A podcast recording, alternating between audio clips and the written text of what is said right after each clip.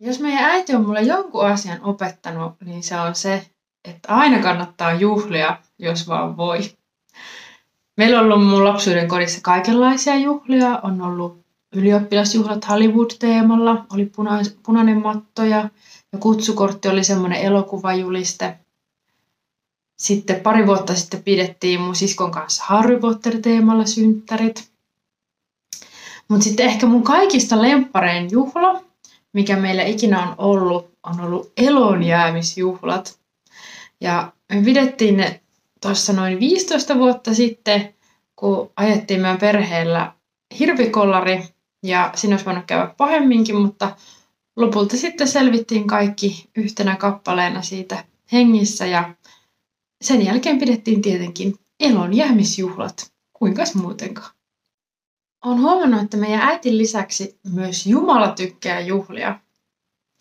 Ja jos miettii, niin meillä kristityillähän on oikeastaan joka sunnuntai Jeesuksen elonjäämisjuhlat, ylösnousemusjuhlat.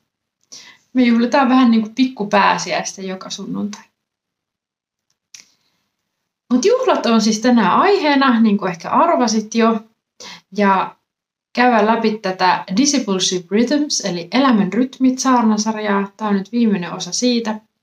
Eli eka saarna käsitteli lepoa, toinen syömistä, kolmas siunaamista ja tänään sitten puhutaan siitä juhlimisesta. Ja tämä ei ole mikään meidän keksimä juttu, tämä Discipleship Rhythms, vaan tästä opettaa semmoinen pastori, jonka nimi on Caesar Kalinowski. Ja jos yhtään kiinnostaa tämä teema enemmän, niin suosittelen kyllä hakemaan hänen nimellä opetuksia. Eli Caesar Kalinowski, vähän vaikea nimi, mutta eiköhän se löydy. Joka tapauksessa näiden rytmien ydinidea on se, että meitä jokaista kutsutaan elämään Jeesuksen seuraajina, Jeesuksen opetuslapsina ja myöskin kasvattamaan lisää opetuslapsia. Ja että parhaimmillaan se Jeesuksen opetuslapsena eläminen on tosi luonnollista. Se on luonnollinen osa meidän arkea ja elämää, mutta toisaalta se voi vaatia vähän semmoista sinnikkyyttä ja tarkoituksenmukaisuutta, että me siinä onnistutaan. Juhlimista jos miettii, niin juhliminen on ihmiselle tosi luonnollista. Lähes kaikissa sivilisaatioissa, kaikissa uskonnoissa on kautta aikaan juhlittu. Usein juhlat liittyy johonkin isoihin elämänmuutoksiin, niin kuin vaikka aikuistumiseen tai avioliittoon tai lapsen syntymiseen tai sitten vuoden kiertoon, sadonkorjuuseen tai sitten myös johonkin yliluonnolliseen, niin kuin esimerkiksi Jumalan kiittämiseen. Ja me kristitythän juhlitaan esimerkiksi Jumalan syntymistä ihmiseksi ja, ja hänen ylösnousemustaan sitten pääsiäisenä. Ja musta hyvä huomata, että että juutalaiskristillisessä perinteessä Jumala myös kehottaa meitä juhlimaan.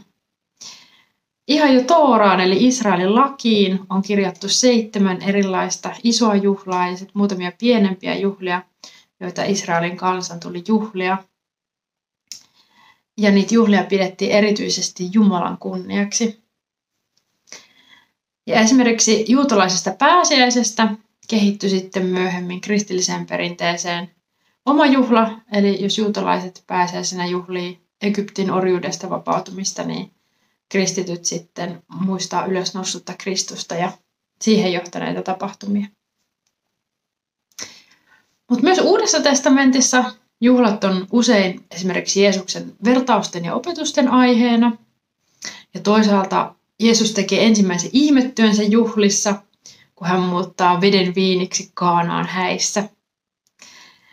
Ja ylipäätään siis raamatussahan käytetään myös semmoista kielikuvaa, että, että Kristus on, tai siis seurakunta on Kristuksen morsia. Eli tällä voitaisiin ajatella, että me ollaan myös tämmöistä hääkansaa, oikein juhlakansaa me kristityt. Ja kyllähän meillä nyt vähintäänkin on maailman paras syy juhlia. Meidät on pelastettu, kuolema on voitettu, me saadaan elää ikuisesti, ei kai niinku sen parempaa juhlan syytä ole olemassakaan. Mutta miksi Jumala kehottaa meitä juhlimaan? Miksi on hyvä, että juhlat on osa kristityn arkea? Mä oon nyt tätä pohtinut ja mulla on teille kolme asiaa, jotka haluan tänään jättää. Miksi Jeesuksen opetuslapset juhlii? Miksi kannattaa tehdä sille? Ensimmäinen kohta on pysähtyminen. Silloin kun me juhlitaan, niin mehän niin pysähdytään jonkun asian äärelle. Me pysähdytään kiittämään, me pysähdytään olemaan läsnä, olemaan yhdessä. Ja ajattelen, että juutalaisessa sapatissa ja, ja kristittyjen sunnuntaissa on myöskin olennaisena asiana pysähtyminen. Siinä on varmasti jotakin viisautta, kun Jumala kehottaa, että olisi hyvä edes kerran viikossa pysähtyä kiittämään häntä ja hänen sanansa äärelle. Eikä se pysähtyminen ole meille varmasti yhtään helpompaa, mitä se aikana oli Israelin kansalle. Mulla on tästä tältä, tältä keväältä ihan tämmöinen konkreettinen oma kokemus. On nimittäin joutunut tänä keväänä sairastamaan koronaa vähän pidemmän kaavan mukaan ja, ja sitä myötä on pitänyt sitten hidastaa tahtia. Ja on pitänyt siis ihan konkreettisesti, mun on pitänyt hidastaa kävelytahtia. Ei voinut kävellä niin reippaasti. Ja se kävelytahdin hidastaminen, niin se on ollut kyllä aika herättelevä kokemus. Nimittäin kun tuolla Tampereen keskustassa tepsuttelee rauhassa sitä omaa tahtia menemään, niin silloin sitä vasta huomaa, kuinka kova kiire ja kuinka kova hössötys meillä oikeasti täällä onkaan.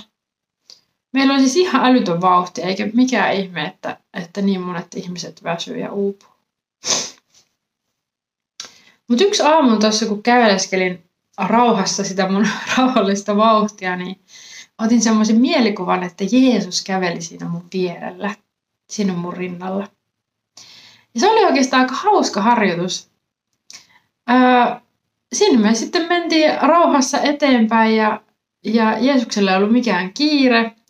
Ja jotenkin kun mielikuvissa katseltiin yhdessä ympärille, niin mulle tuli mieleen ne Jeesuksen sanat, kun hän hän sanoo Martalle, joka häärää keittiössä, että Martta, Martta, sinä huolehdit ja hätäilet niin monista asioista, mutta vain yksi on tarpeen. No, se oli ensimmäinen kohta, eli pysähtyminen. Ja sitten seuraava syy, miksi Jumala ehkä kehottaa meitä juhlimaan, on kiittäminen, eli kakkoskohta.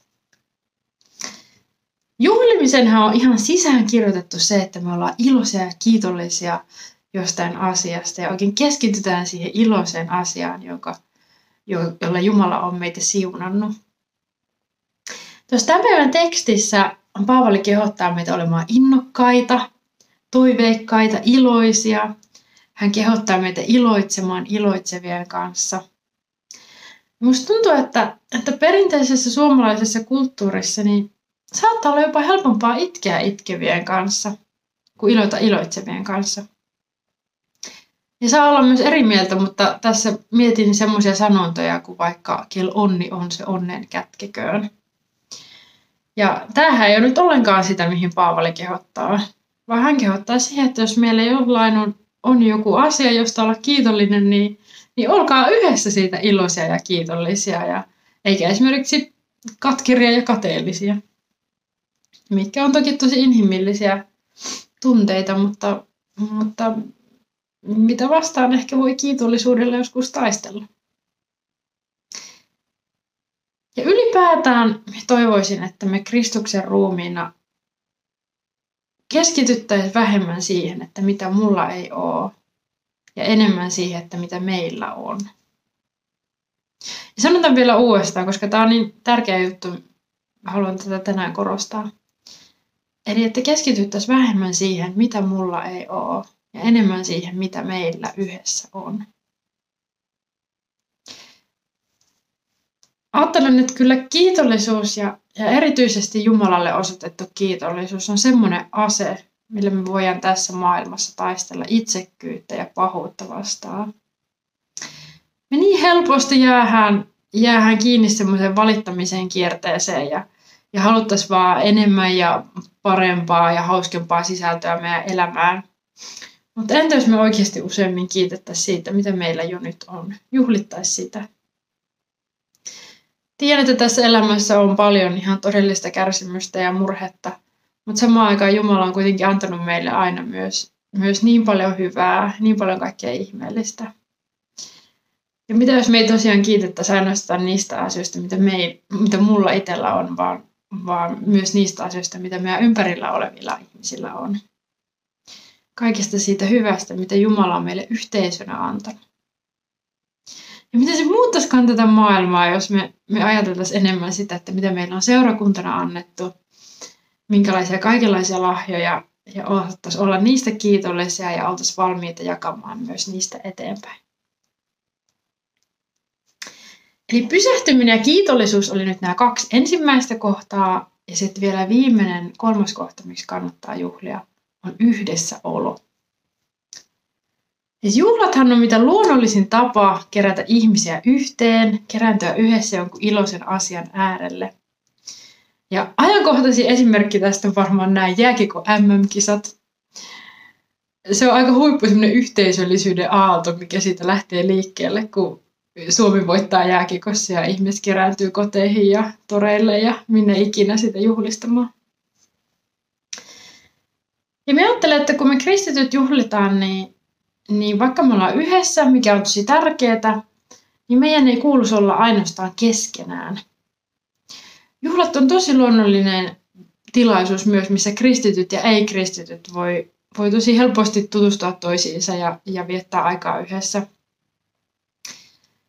ja jos tätä vie vielä pidemmälle, niin Luukkaan evankeliumissa kerrotaan, kuinka Jeesus ensin varoittaa ylpeydestä ja sen jälkeen toteaa, että kun järjestät pidot, kutsu köyhiä ja raajarikkoja, rampoja ja sokeita. Ja tämmöinen ihminen saa kuulemma palkkaansa silloin, kun vanhurskaat herätetään kuolleista. Ja me uskon, että jos me näin toimittaisiin, niin se muuttaisi maailmaa.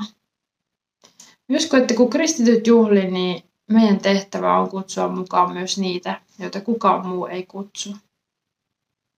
Eikö tämä ole nimenomaan sitä pahavoittamista hyvällä, mihin Paavali meitä tuossa päivän tekstissä kehotti? Mä tykkään jättää saarnan loppuun jonkun, jonkun konkreettisen ehdotuksen, että mitä voisi tehdä, ja nyt mulla on tämmöinen idea tai, tai ehdotus sulle, että voisitko järjestää juhlat jollekin semmoiselle henkilölle, jolla ei muuten järjestettäisi juhlia. En tarkoita, että siihen tarvitsisi käyttää niin kauheasti aikaa, rahaa tai välttämättä aikaakaan, mutta, mutta onko joku tyyppi, joka vitsi se ansaitsisi juhlat, mutta kukaan muu ei niitä järjestä, eikä hän itse vaikka jaksa tai pysty. Niin voisitko se vaikka yhdessä jonkun kaverin kanssa olla se tyyppi tai ne tyypit, jotka järjestää ne juhlat. Mutta eiköhän mekin aleta juhlia, eli ylistää meidän Jumalaa. Ja ehdotan, että myös kannustetaan Suomi yhdessä voittoon. Jee! Yeah.